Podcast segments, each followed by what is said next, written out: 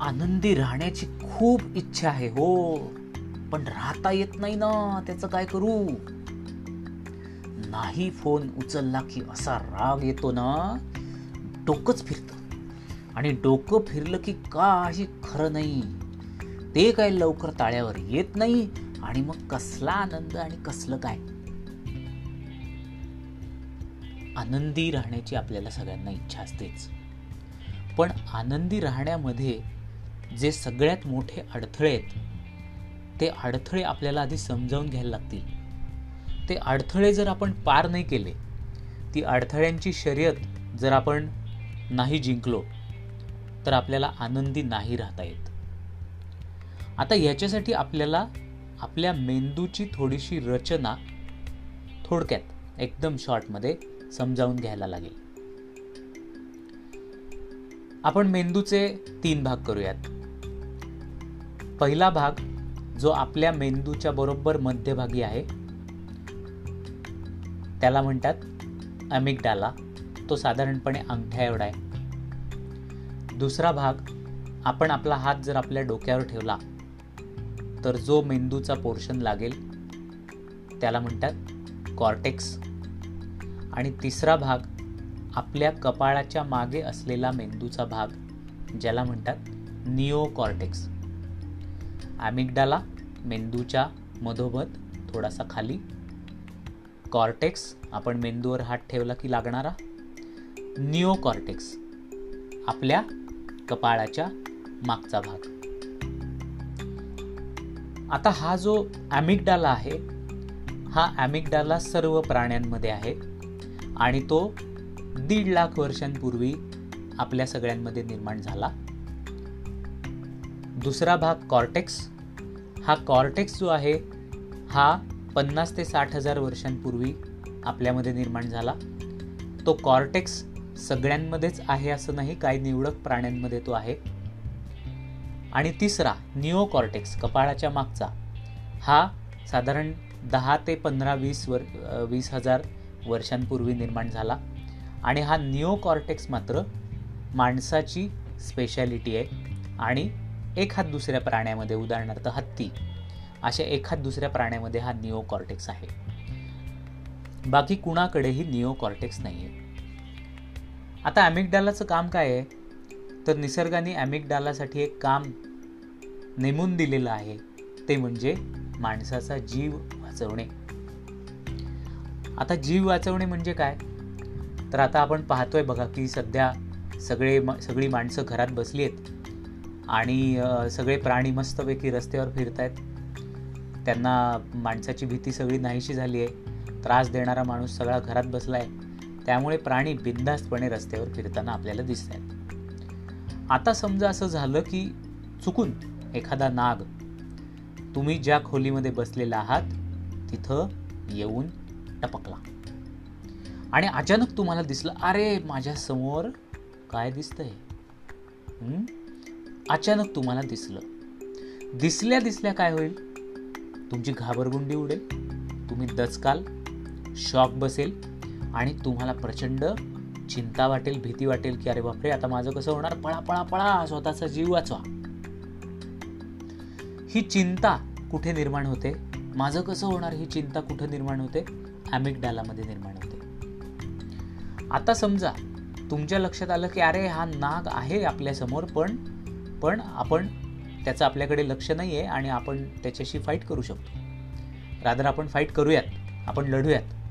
असं जर तुम्ही ठरवलं तर तुम्हाला त्या नागाशी लढण्यासाठी चीड येणं गरजेचं आहे संताप येणं गरजेचं आहे. संताप नसेल तर तुम्ही लढाईच नाही करू शकत. त्यामुळे संताप स्वतःचा जीव वाचवण्यासाठी आलेला संताप. ही ही भावना संताप ही भावना ॲमिगडालामध्ये निर्माण होते. आणि तिसरं तुम्हाला जर असं दिसलं की तो नाग तुमच्या अगदी जवळ आलेला आहे आणि तुम्हाला हलूसुद्धा देत नाही आहे आणि तुम्हाला जर सुचलं तर तुम्ही तिथे थिजून जाल. तुम्ही स्तब्ध व्हाल. आणि तुम्ही म्हणाल जाऊ दे गेला आता काही खरं नाही. संपलं आपलं. निराशा. निराशा ही भावना. ही निराशा ही भावना कुठे निर्माण होते? ॲमिक डालामध्ये निर्माण होते. आता हा जो ॲमिकडाला आहे जो दीड लाख वर्षांपासून आपल्यामध्ये आहे ज्याला रेप्टिलियन ब्रेन असं सुद्धा म्हणतात म्हणजेच ॲनिमल ब्रेन थोडक्यात तर ह्याचं प्रमुख काम आहे की स्वतःचा जीव वाचवायचा. त्या जीव वाचवण्यासाठी निराशा चिंता आणि संताप या भावना तो निर्माण करतो आणि जीव वाचवण्याचा प्रयत्न करतो. आता झालंय असं की गेल्या वीस हजार वर्षांमध्ये माणसाची संस्कृती विकसित होत गेली. जेव्हापासून निओ कॉर्टेक्स आला तेव्हापासून संस्कृती सिव्हिलायझेशन याचा विकास सुरू झाला. आणि सिव्हिलायझेशन जसजसं पुढे येत गेलं तसतसं परिस्थिती अशी आली की अनेक गोष्टींमध्ये जीवावरचं संकट टाळायला लागलो आपण. त्याच्यावर मात करायला लागलो. आणि काहीच जीवावरची संकट शिल्लक राहिली. जसं आत्ता करोना हे जीवावरचं संकट आहे म्हणून त्याला वेगळ्या पद्धतीने आपण तोंड देतोय. पण कुणाशी तरी झालेली भांडणं फोन न उचलणं मनासारखं नाही घडलं एखादी वस्तू नाही मिळाली यश नाही मिळालं हवी तिथे ॲडमिशन नाही मिळाली छान मला हवी तशी नोकरी नाही मिळाली पैसे नाही मिळाले बाहेर नाही जाता आलं ही काही जीवावरची संकट आहेत का? ही जीवावरची संकटं नाही आहेत. पण आपला प्रॉब्लेम असा झाला आहे की दीड लाख वर्षांची ॲमिकडालाची सवय असल्यामुळे कुठलाही प्रॉब्लेम आला की आपण ॲमिकडाला ॲक्टिवेट करतो. म्हणजेच कुठल्याही प्रॉब्लेमला आपण जीवावरचा संकट जीवावरचं संकट असं आपण त्याच्याकडे बघतो. त्याच्यामुळे होतंय काय? की गरज नसताना निराश होऊन बसायचं चिंता करत बसायची नाहीतर संतापायचं या भावना आपल्या मनामध्ये आपल्या मेंदूमध्ये आपल्या शरीरामध्ये निर्माण होत आहेत.